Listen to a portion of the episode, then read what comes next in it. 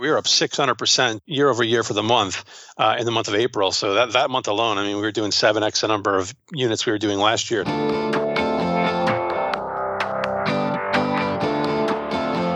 Hey, my name is Felix Thea, and I'm the host of Shopify Masters, a weekly podcast powered by Shopify, the easiest way to sell online, in person, and anywhere in between. Each week, we invite entrepreneurs like you to share what they've learned growing successful e commerce businesses. In this episode, you'll learn how they sold a year's worth of bikes in just one quarter and the logistics involved in pulling it off, the three ways that you can compete in a marketplace, and how to use showrooms to learn exactly how to market to your customers. Before we get into our show, I want to share a strategy some businesses are using to help manage cash flow during COVID 19 they're selling gift cards. Gift cards give customers a way to support you right now.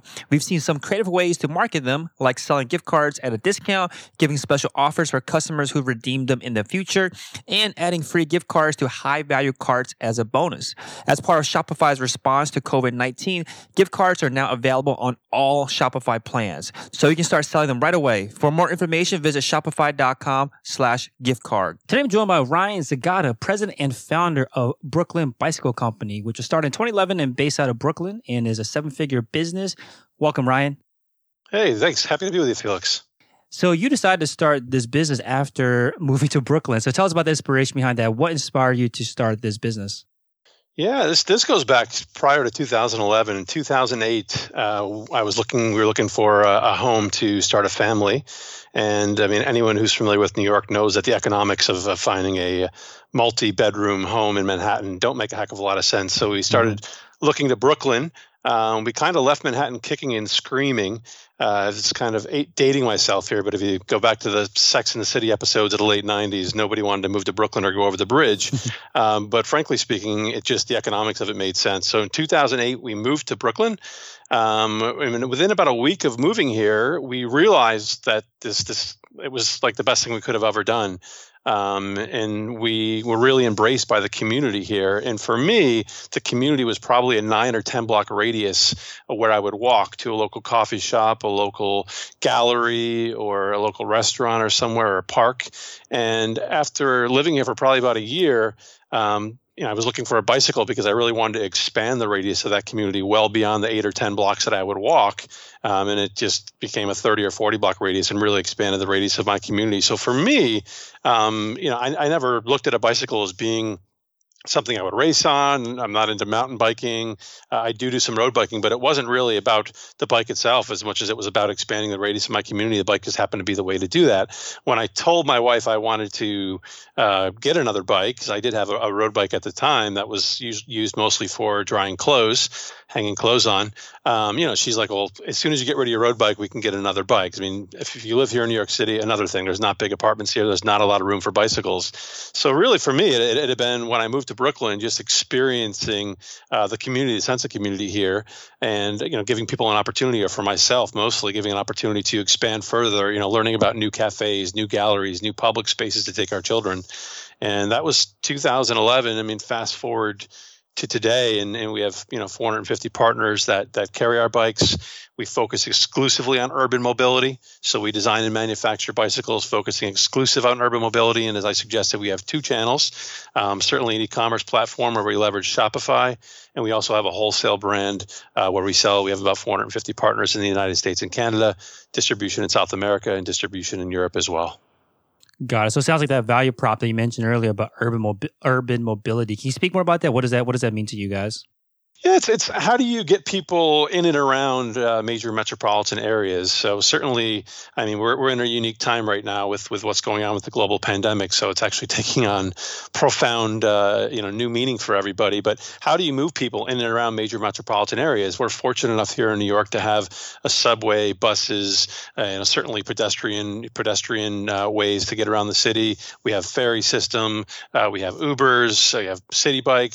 How do you get people around the city? City safely, quickly, economically, comfortably. Um, and, and, more and more people are turning to bicycles. So I think if we were doing this podcast a year ago, uh, we would have all sorts of hopes and aspirations that the city would continue to increase and enhance infrastructure, not just in New York, but in every major metropolitan area. But with the pandemic, there is a phenomenon now. I mean, um, earlier we've we've sold an entire season's worth of bikes between January 1st and probably about uh, you know April 15th uh, and we'd ran out of bikes. Mean, this is a, a, a, total phenomenon as far as bikes are concerned. And, and my hope is that a lot of these major metropolitan areas, these these urban areas where people are commuting from, uh, to and through, rather, will embrace these new commuters, really throw their arms around them, and help them to become, uh, you know, feel safe and continue to, you know, look at bicycles as a way of commuting around the city. It certainly makes economic sense. Um, and I think a lot of people are going to be reluctant, again, not just in New York, but every city, to jump back into public transportation. Mm. So a year's worth of sales in it sounded like a one quarter, maybe a little bit over a quarter. What was the exact reason that you saw that that huge spike in growth over the first quarter of the year? Yeah, I mean, listen, I, I certainly think I, I, love to pat ourselves in the back saying we're doing a tremendous job. And I think as a team, there are certainly some things that we've done and focused on that have moved the needle substantially but by and large, this is this is a little bit of uh, of luck, just being in the right business at the right time.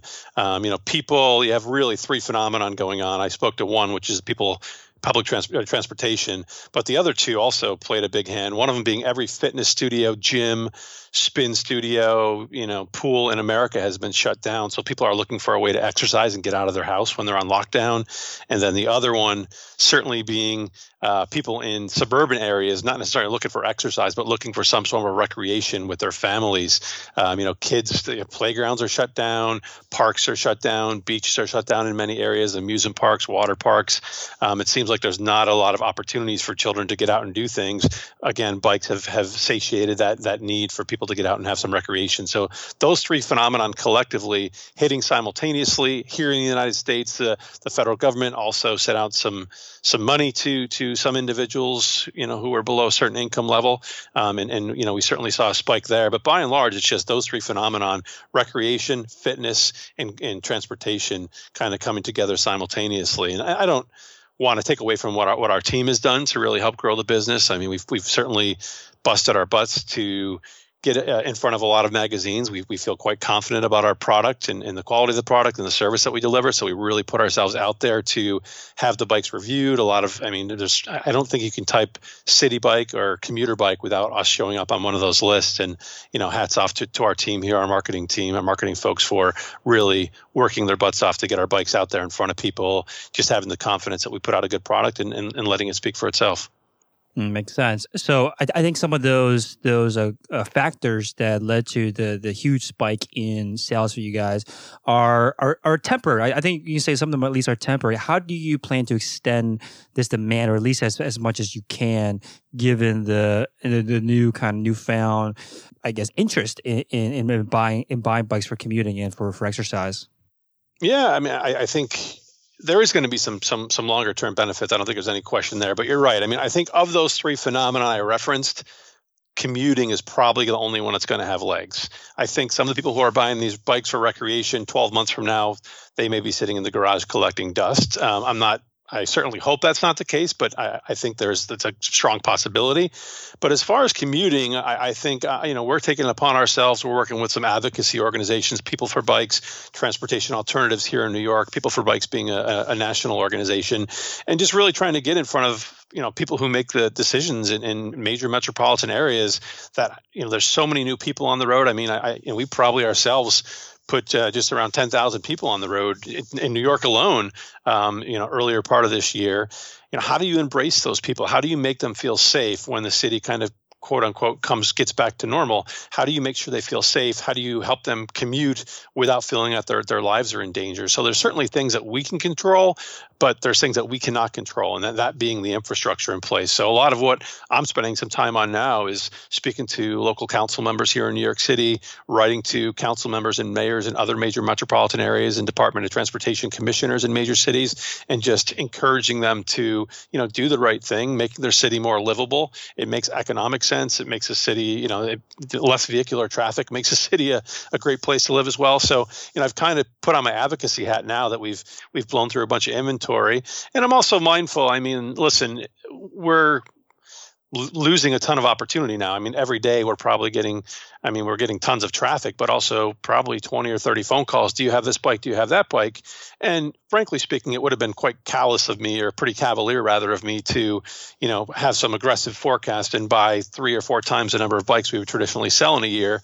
Um, and, and if the pandemic didn't hit, it's like predicting an earthquake, we would have been bankrupt.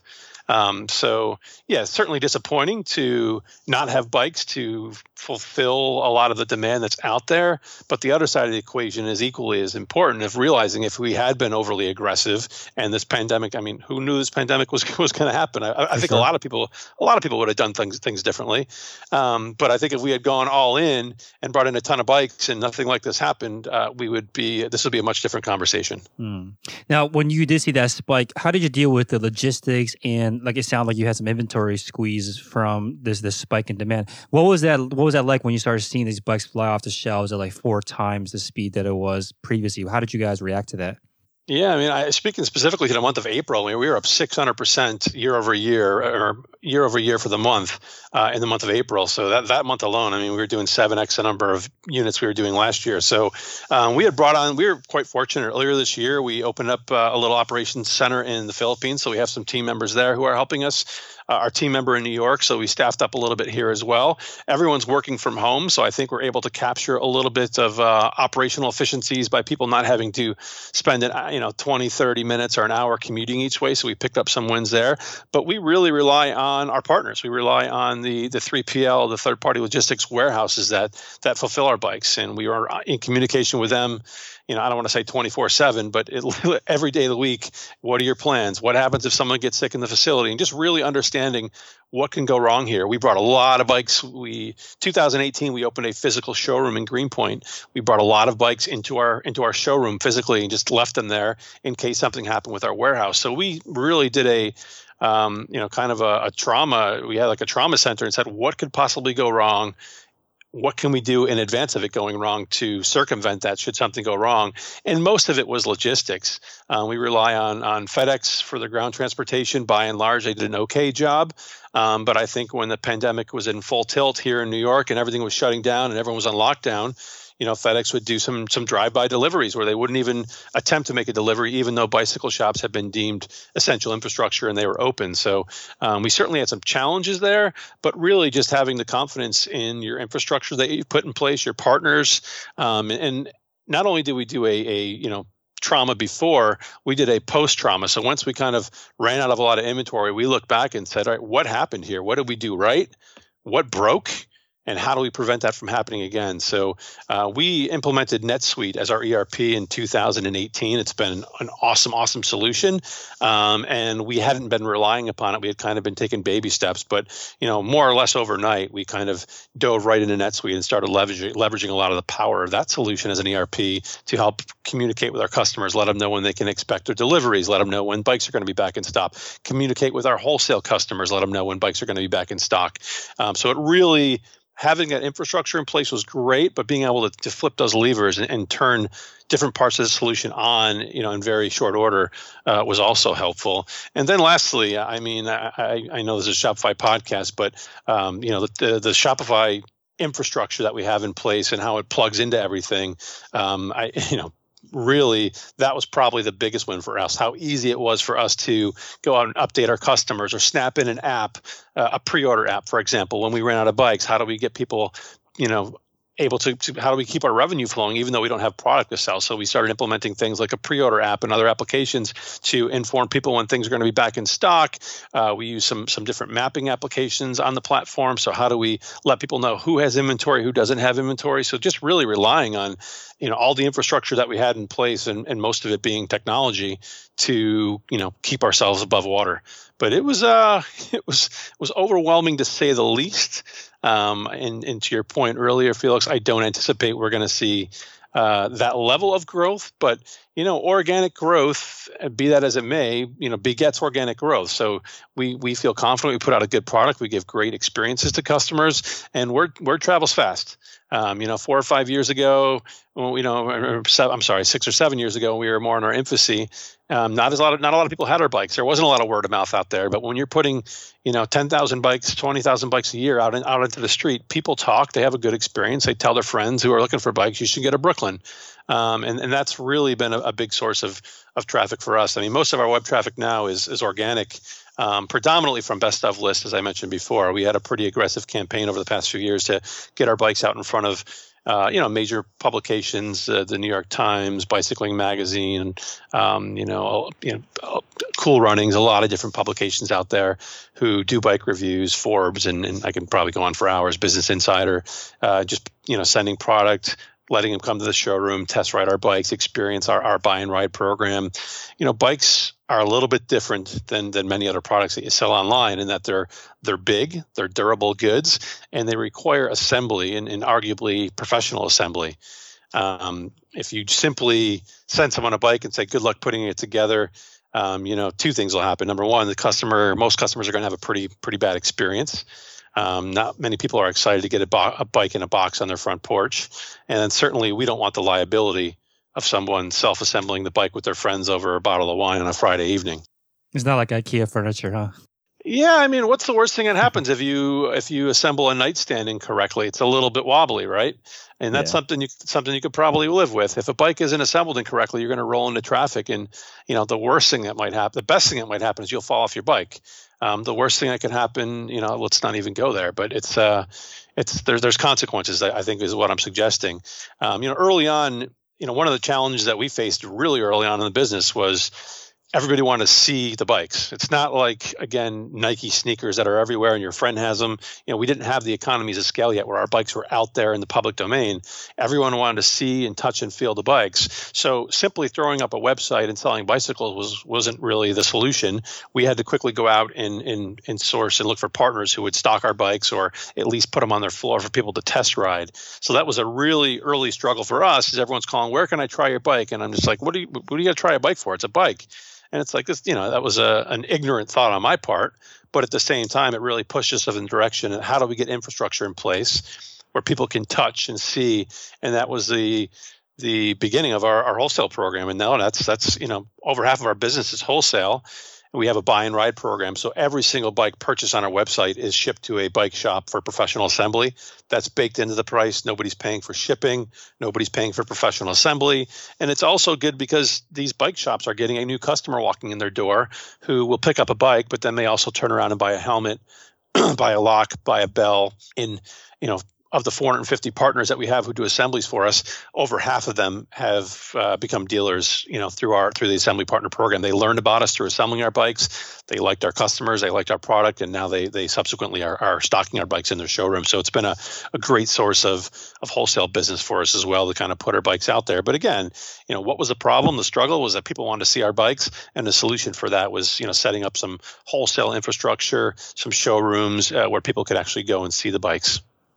So you said a lot of awesome things there, things there. So I want to dive into. So one of the ones that you were just talking about just now was about this uh, request from your customers before they wanted to, they were comfortable buying to first see the bike. So before, I'm assuming it takes a while to set up this kind of whole chain of uh, of the dealers and partners to have your bikes out in showrooms or or to eventually even have them as retailers for you.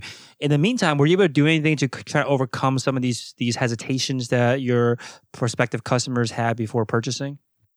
Yeah, I mean, I think the biggest thing for us that we continue to do to this day is make ourselves infinitely accessible, is what I like to call it.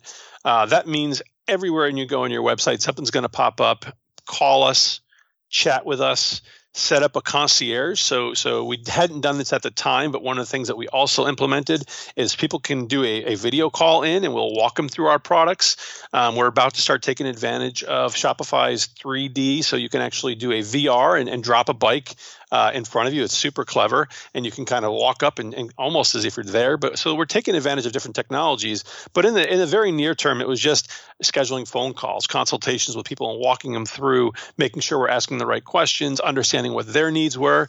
Um, you know, you walk into a bike shop and they're going to push the first bike they, they see at you without asking too many questions. I tell the team that we're very much like like doctors. It's our job to diagnose, you know, what these people need ask the right questions, and then prescribe something to them. And I, I my the example I always give is imagine if you walked into a doctor and he just handed you a prescription before he even talked to you. That would be pretty pretty awkward, you know, way way to, to visit a doctor if he just handed you a prescription. Malpractice too malpractice as well for sure and and uh, to say the least um, but the, but the, the, the thought process here is like you know we are it is our job it is our obligation to understand what these people are looking for before we go out and start selling. And people all the time are so quick to just oh this will be great. You need this. You need this. And and maybe they don't need that. Maybe they don't need our, our $500 product our $450 product might work. Or maybe they need our our $800 product. And and what sort of accessories do they need to go with it to you know to have a successful and, and a great experience with the brand? Um, i don't want to not sell someone a lock and then find out their bike was stolen a week later. So you know we use solutions like CandyRack to offer add-ons on a product by product basis that we think are appropriate, um, you know, for customers to use. But just to, to take a step back, because this kind of goes to how we get where we were from a, a design process. I, I'm not of the bike industry. I was actually in technology. I worked for a software company. I sold software for many years, and prior to that, um, I worked uh, in finance uh, with municipal finance, helping cities finance their infrastructure, roads, stadiums, schools. Um, so when I had the idea when I bought a bike and realized how it had changed my life and had the idea to start the business in 2011, I had a couple prototypes made. Again, I didn't know a lot about bikes, but I humbled myself and went to about a dozen bike shops here in New York City and I brought the bike to the to the shop and I said, "Look, this isn't my this bike isn't my it's not my child, it's not my wife or my mistress or my friend. I don't care about this bike. All we care about is making a better product." And to that end, what you know what can you tell me? Would you carry this bike? And without fail they all said no way i wouldn't carry this bike. And i didn't care. Again as i said before this isn't i don't have any relationship with this bicycle.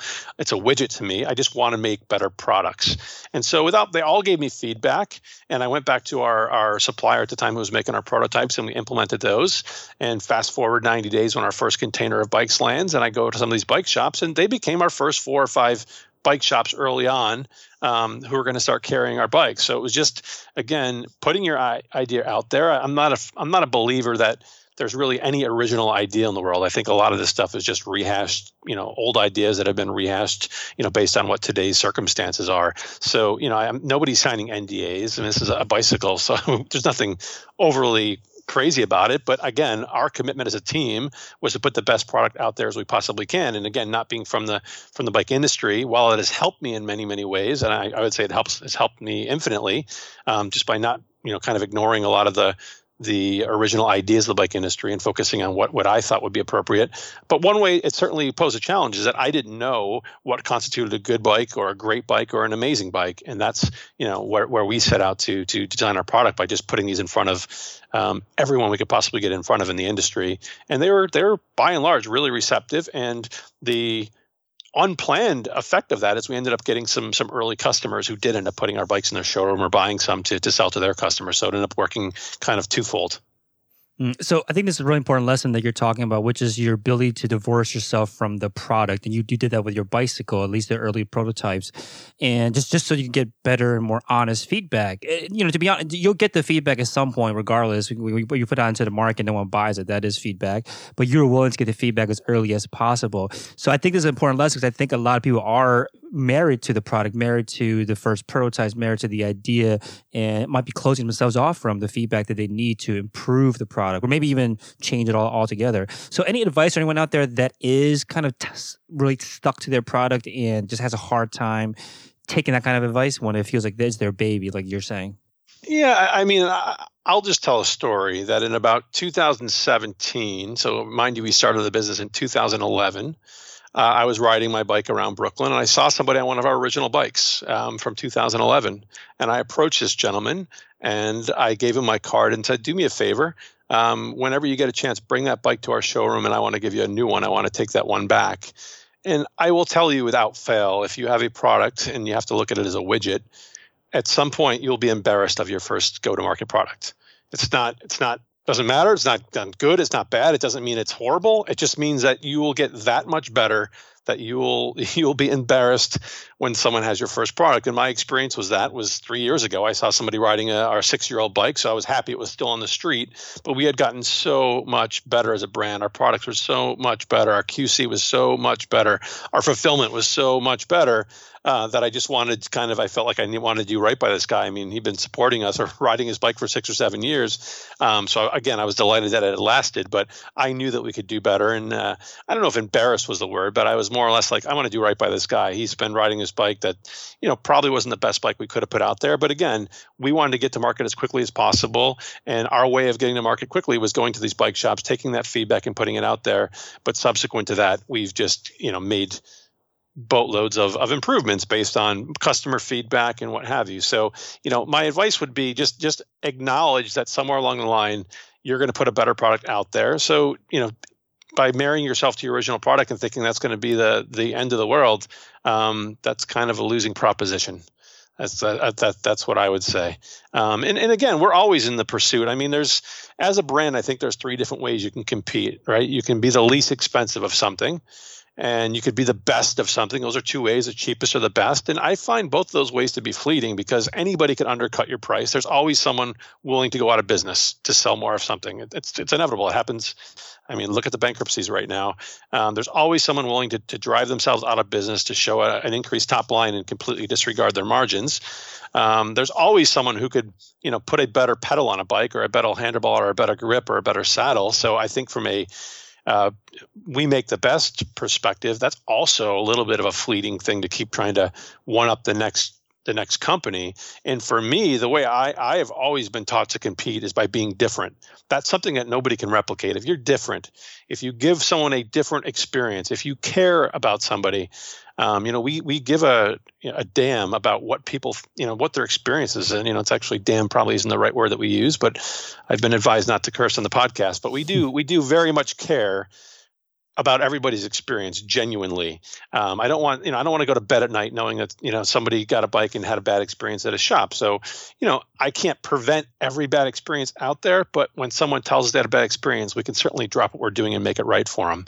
Um, so that's something we also spend a lot of time doing. Is you know, inevitably, it's it's it becomes fewer and fewer, but people have a bad experience. Um, a lot of times, it has to do with an assembly partner who may have hastily um, put a bike together, and, and and how do you how do you make amends on something like that? So that's a long way of, of saying you know, don't be married to your product and, and a couple other tidbits in there. Got it. So while you were going through this process of iterating on your product, you you you did something that, that's interesting that I I think uh, I want to talk about a little more, which is that you went to the people that worked in the industry, into the, the into the shops, and got the feedback from I'm assuming that the employees that worked there. When a lot of people, when they think about how do I validate a product, how do I see what kind of changes I should make, what kind of feedback I should get, they go for like the end customer. And maybe your industry is different because maybe the the workers are also you know potential customers of yours. But why why did you go for the, the bike shops instead of just instead of going for like a, a, person that would have purchased a bike? Yeah, I, I mean, I guess it would liken it to if I was creating pots and pans. Do I want to go to someone who cooks at home, or would I want to go to a professional chef who knows pots and pans inside out, um, and probably will make a much better story when you when you go to market? So I wanted to go to experts who aren't just necessarily riding bikes, but also they're the ones who see when these bikes come in um, you know, if somebody purchased a bike at Target or Walmart or a, a you know a seventy nine dollar bike online, they're the ones who see these bikes when they come in. They see a lot of the missteps that brands have made. So for my mindset, I was like, well, I would rather go to a bike shop who is repairing these things subsequent to somebody purchasing and you know doing at home assembly of a bike what are they seeing with these products? So how do we avoid those from the jump? Um, so that was kind of my methodology is like let's go to someone who is servicing this product who's working with this product day in and day out as opposed to someone who may be riding it. Because someone who's riding a bike may want to tell me hey you know what? You should get a really nice saddle and really nice grips. And i think those are very important but let's not forget that a bicycle is a functional machine. It needs to to roll and stop and go slower and faster and keep you safe and you know do a lot of different things at once. Again, is not something that just needs a visual visually appeal to somebody. You know, if you see our website, you you know we focus a lot on visual appeal, but you know that's something we can kind of do on our own. But to find out functionally speaking, this is a functional machine. So I want to go someone who knows this machine inside and out, and that's why we went to the bike shops. Hey, Real quick, if you're enjoying the show, please leave us a review on iTunes let us know what you think or what you'd like to hear more of. Now, let's get back to the interview. Got it. So you mentioned that you're not of the industry, you're not an industrial designer. You came in with these prototypes. How did that process even begin? I mean, I, I would think that a lot of people that are starting a business, creating product from scratch, they would pick something a little bit simpler to to, to start off with. But you you start off with a bicycle. How did you even begin on this process of even coming up with a prototype for a bike? Yeah, hindsight is twenty twenty. Would I have done a bicycle again? Who, knows? Um, we're having a lot of fun now, but yeah, that's that's a super certainly a very valid point. Um, so as part of the where, where, the business kind of the seed was planted in 2008 when I moved to Brooklyn, but the the the light bulb didn't really go off per se until 2011 when I was traveling in Vietnam, and and everyone uh, around Ho Chi Minh City was riding around on a bicycle, and there's you know not just for transportation, but they were vehicles where they were carrying cargo, and they had you know stacks of wheat or linens or, or packages, whatever it was they were working with, stacked up on the back of their bike. And I looked at my wife at the time, and I said, "This that that's the exact bike I wanted." And before we'd even left Vietnam, I was just uh, you know online googling bike manufacturers. There happened to be a very small small bike manufacturer here in Brooklyn, uh, and I was ordering a prototype before I even um, left Vietnam, literally. So we had our first prototype quite quickly, um, and that's where we ultimately ended up. That's where I ultimately ended up bringing that around to bike shops. So you know, it's finding someone who could put together a prototype for you, get something. You know, it's very easy to show sketches and drawings and things like that, but I find it much easier if you have something tangible, even if it's not perfect. You know, I think there's a, a saying out there that I use all the time that done is better than perfect. Having something tangible to bring to someone to show someone is always going to be much better than showing someone a, you know some sort of digital 3D model. I mean, so uh, just again, not being from the industry, really relying on this supplier to tell me you know what would be important here, what would be important there, at least from the from the jump early on there, and then you know having the humility to go to bike shops and say, look, I don't care about this product with the exception that I want to make it better. That was kind of phase two of that after I had the initial prototype built. Got it. Okay, so once you had that initial prototype built, how long did it take before you had a, a version that was good enough at that time to, to go to market or into into production? Yeah, great question. So we set up the LLC in February of 11. So Vietnam was January of 11, and then we moved quickly. February of 11 was the LLC. Prototype was April of 11, and our first container of bikes was uh, late August 2011. Um, I happen to be married to a, a publicist, so a, a, big and important part. Um, uh, you know, things I, I, would, you know, help people understand is that when I told her I was going to start a bike company, uh, she said, "Who cares? Like, you know, there's a million bike companies out there. Like, who cares? What's different? What What are you going to do different?"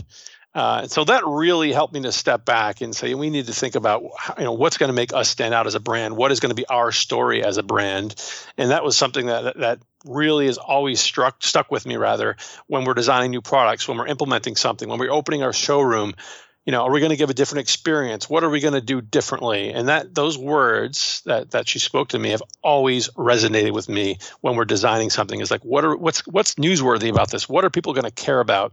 Because if we just simply put out a new color bike and all of a sudden we have a green bike and now we have a blue one, that's not newsworthy. You have to, you know, you want to do something different and kind of move the needle and push it. So again, I think for me is just really stepping back and, and thinking, you know, what's different about what it is that we're about what it is that we're doing that would make this kind of newsworthy and appeal to people. That's that. I like that. I like that. This is a really interesting approach about when you're thinking about releasing new products or releasing new new features. You think about what is newsworthy. What would actually end up on a publication that we want to wants to talk about you and your story. So is this uh, are these like things that come from like a, a, a shower thought, or is there like some research process that you go through to understand what is something that's newsworthy to put out? So, I mean, we have what I would call a secret sauce, and that's our showroom. Um, you know, before this, a lot of it was talking to people in the industry, talking to all of our dealers, doing customer. A lot. We do a lot of customer surveys. We don't just survey customers who've bought bikes. Are actually, to be frank, a lot of the, the best best feedback we get is from people who didn't buy our bikes. And, and what we've learned is, is, you know, obviously there's a lot of bike brands out there that we compete with, but we compete more with somebody not buying anything. They don't buy any bike as opposed to somebody buying a bike. We don't lose to another brand as much as we lose to somebody not buying anything. But when I talk about the secret sauce is we opened a showroom in, in Greenpoint in Brooklyn here in 2018.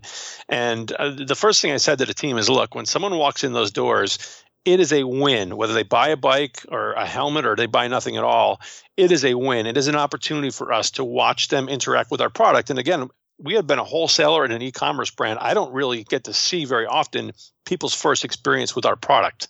And and I would imagine a lot of e-commerce brands are the same way. You ship somebody something, you don't get to see them unboxing it, you don't get to see them, you know, using that pan or that knife or that putting that hat on for the first time. So we opened our showroom in 2018. It was like, uh, you know, this is like a flood of changes as far as how do we do, what do we do for product improvement. So, you know, it's a win when someone walks in because we're learning from them. I'm watching what do they grip first on the bike? What do they look at first? What are the, the top 15 questions people are asking?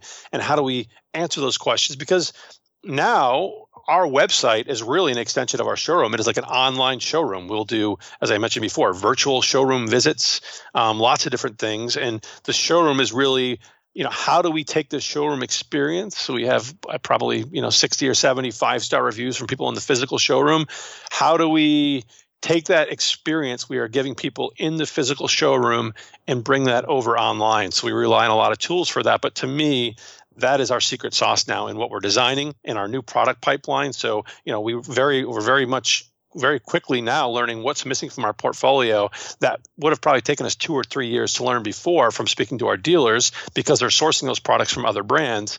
Now, when people come into our showroom and our brand is the only one on display, it's very quick to see what are the gaps in our portfolio that people are continually asking for. So that is uh, now I call our showroom it's first of all, it's a great place to visit. We have a, a bar cart. It's a we have you know a great musical system. We have a uh, a music system. We have a um, playlist that we, we jam out to in there. We have our design studio in the back so people can kind of see you know how the bikes are designed and, and, and meet some members of the team. But really for us, you know, while we sell bikes through there, we only fulfill again through our partners. So we don't send anybody out of the showroom with a bike.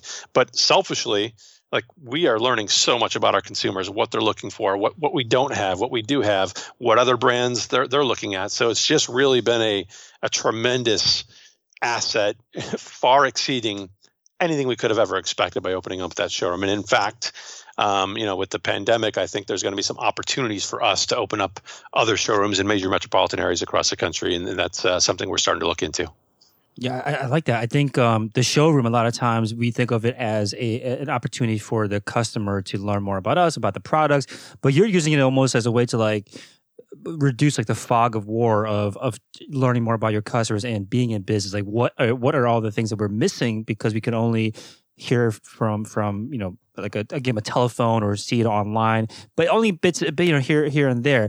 So you can identify these like small objections that you're talking about that can either be overcome in your marketing or on your website and the messaging or actual product improvements. So if anyone out there doesn't have a showroom or maybe doesn't have the means to, to get one are there ways that you can replicate this online to get feedback from people that specifically didn't buy?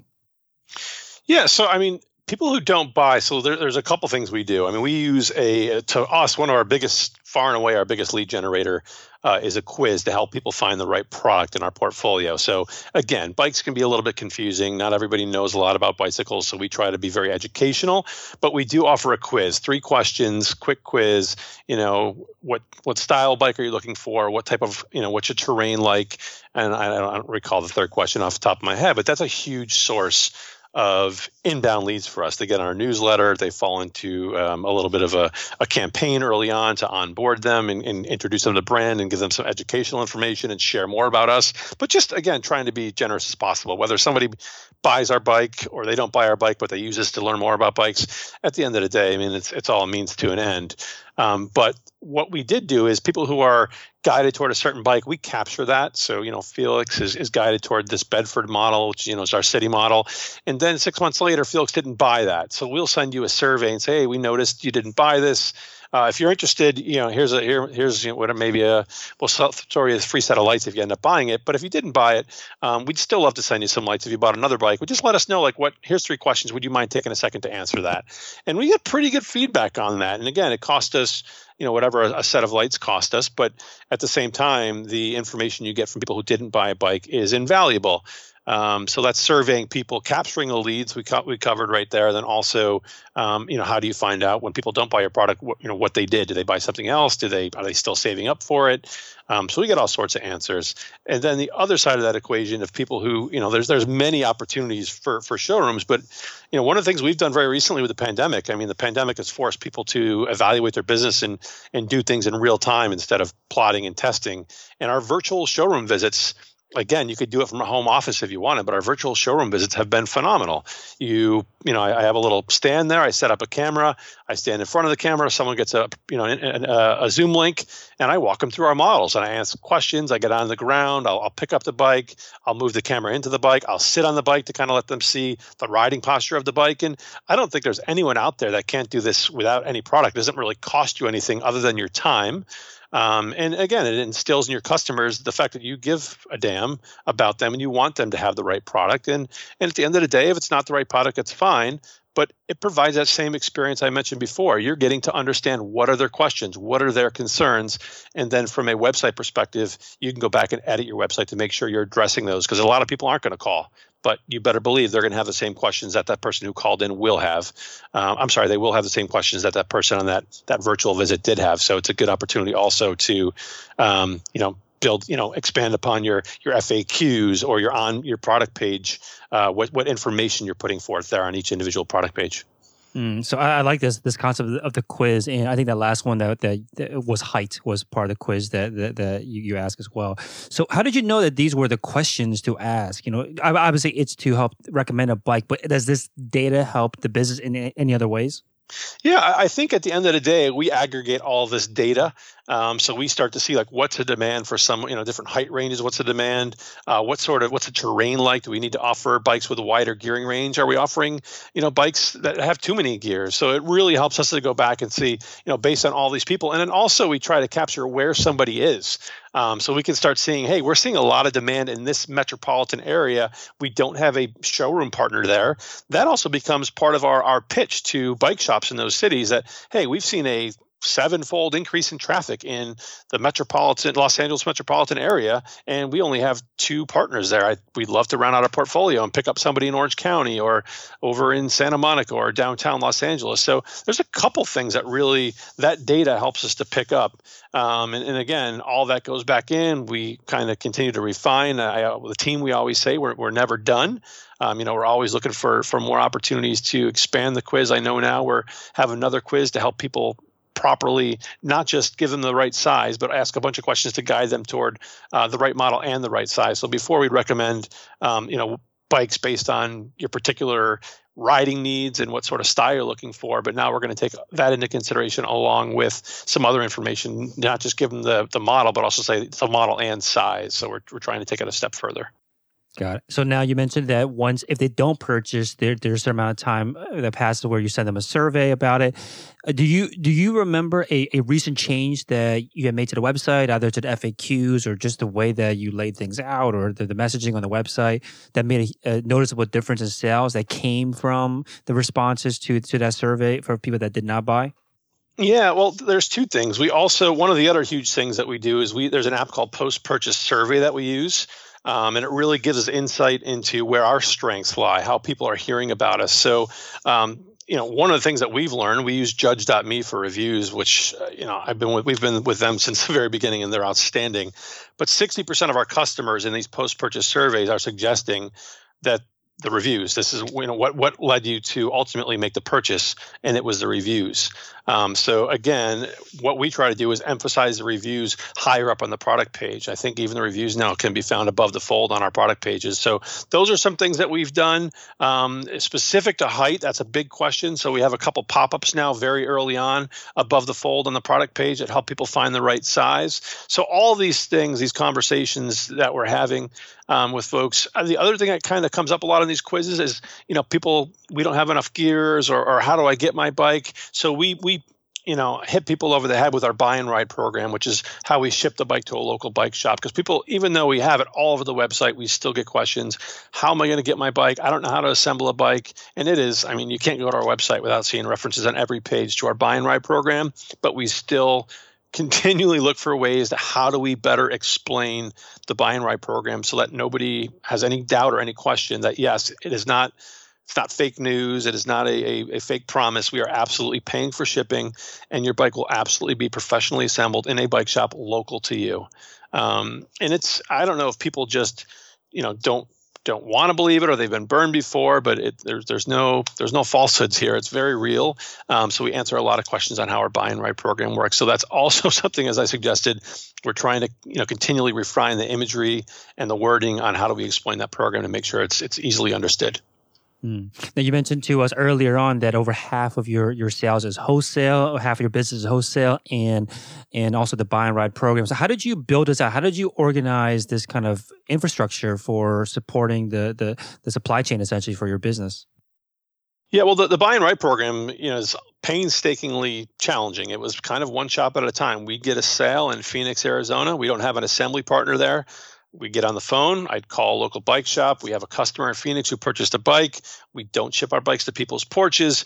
You know, can we send it to you and we will pay you to professionally assemble the bicycle? And then, you know, early on when we were probably the pioneers of this program. I mean, everyone in the bike industry is doing. Not everyone, a lot of shop, a lot of brands in the bike industry are doing it now.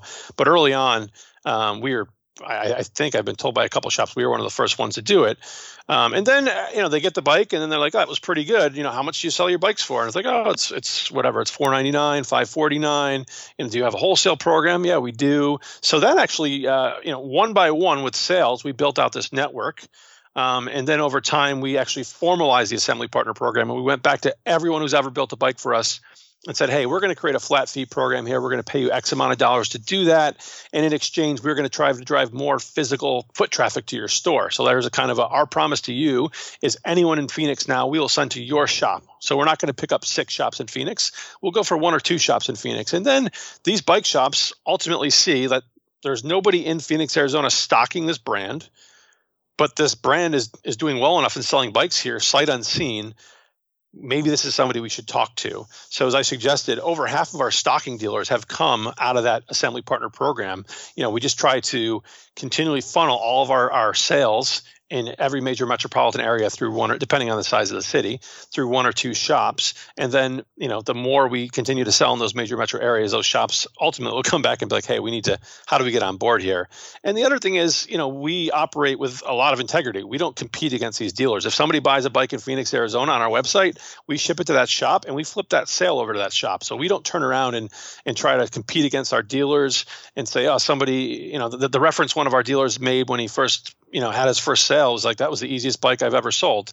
It was two in the morning. Maybe somebody came back from the the local watering hole and bought a bike online at two in the morning. I don't know. I don't ask questions, but I do know the bike shop was closed at two in the morning and we were open. Um, so they bought a bike and that customer went to the bike shop to pick it up.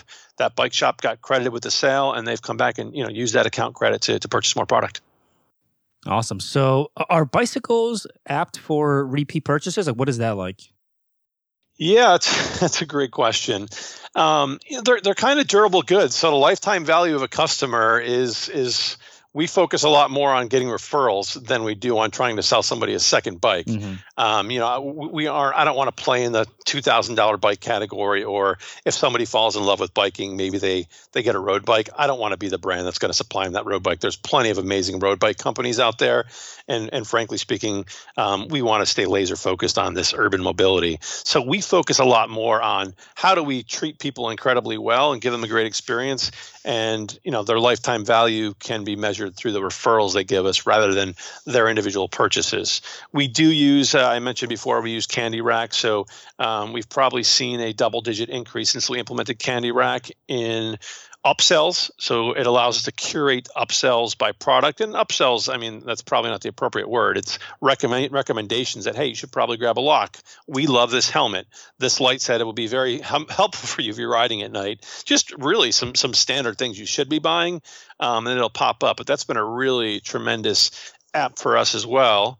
Um, and it's helped us. I wouldn't say it's increase the lifetime value, but it's certainly seen our average order value going up, you know, at least double digits, if you know, substantially. Got it. So you mentioned uh, CandyRack, you mentioned Judge.me for your for your reviews. What other apps do you rely on to help run the business? Yeah, uh, I mentioned post purchase survey has been great. Um, I, I, think everyone on your podcast uses Klaviyo. Obviously, their Shopify integration is incredibly powerful. Um, they also carry the data over to Facebook, which has allowed us to build some really powerful Facebook audiences to retarget to. Um, we use Smart Menu by Qikify, which is great. You know that allows us to show images in our mega menu. So we used to put product names in the menus. Um, so now we use images so people can visually see what they're going to click through to because our product names don't mean anything to customers. Um, so it really just enables better overall functionality and navigation, and it gets people very quickly to our product pages as opposed to sending them to a catalog page. Um, Tawk.to we use for our chat application. It's plenty powerful. It's free. It's plenty powerful for what we need in terms of auto responses, and also it allows to give contextual messages depending on where a user is located. So if they're in New York, uh, we may pop up, "Hey, come come visit us in the showroom." So that's also another great application. And lastly, I, I think it's outside of the Shopify ecosystem. There's no app, but Outgrow is what we use for our our quiz, and that's been a a massive lead generator for us. Um, and it's just really allowed us to flow people into our, our, pipeline and, and whether they buy our bike or another bike from somebody else, just help us to educate them and get them on board as a, as a comfortable consumer. Because again, bikes are something that can be intimidating. I think the traditional, the reason a brand like us can exist is because a lot of shops, not all, in fact, there's a lot of tremendous bike shops out there, but there's a tendency for bike shops to use bigger words than are necessary with a customer purchasing a bicycle. I mean, a lot of people just want to know if it's going to do what they need it to do. They don't need to know what the frame material is per se, or you know, you know, the 17 different types of brakes there are, or all about the drivetrain. They just want to know it's going to get over the bridge easy enough for them. Um, so I think you know a lot of our, our time and energy is spent uh, doing that, and, and, again, outgrow is a, is a big part of getting people on board onto that that early funnel. Awesome. So Brooklyn Bicycle Company, which is at brooklynbicycleco.com. And I'll leave you this last question. What's been the biggest lesson that you or the company has learned over the past year that you want to put into place moving forward? Yeah, that's, that's a, a great way to end it out. I mean, I think at the end of the day, we very much realize that, you know, we're not out here to save people's lives. So we try to keep it pretty, pretty lighthearted and have fun. Um, and a lot of that comes through with with how we deal with our customers and our our, our give a damn mentality that that you know we go to the end of the world to make sure our customers are on the right product they get a great experience delivering that and then it's just continuing for us to continue to make sure we're telling that same story. Keep doing what we're doing giving people great experiences and continue to tell that story. And again as i referenced earlier um, the showroom is kind of brought that into a, a physical presence as opposed to just being able to do it virtually through our, our website on shopify. Awesome. Thank you so much for coming on and sharing your experience ryan yeah, Felix, it's been great fun. I appreciate the questions and I appreciate you having us on. Thanks for tuning in to another episode of Shopify Masters, the e commerce podcast for ambitious entrepreneurs powered by Shopify.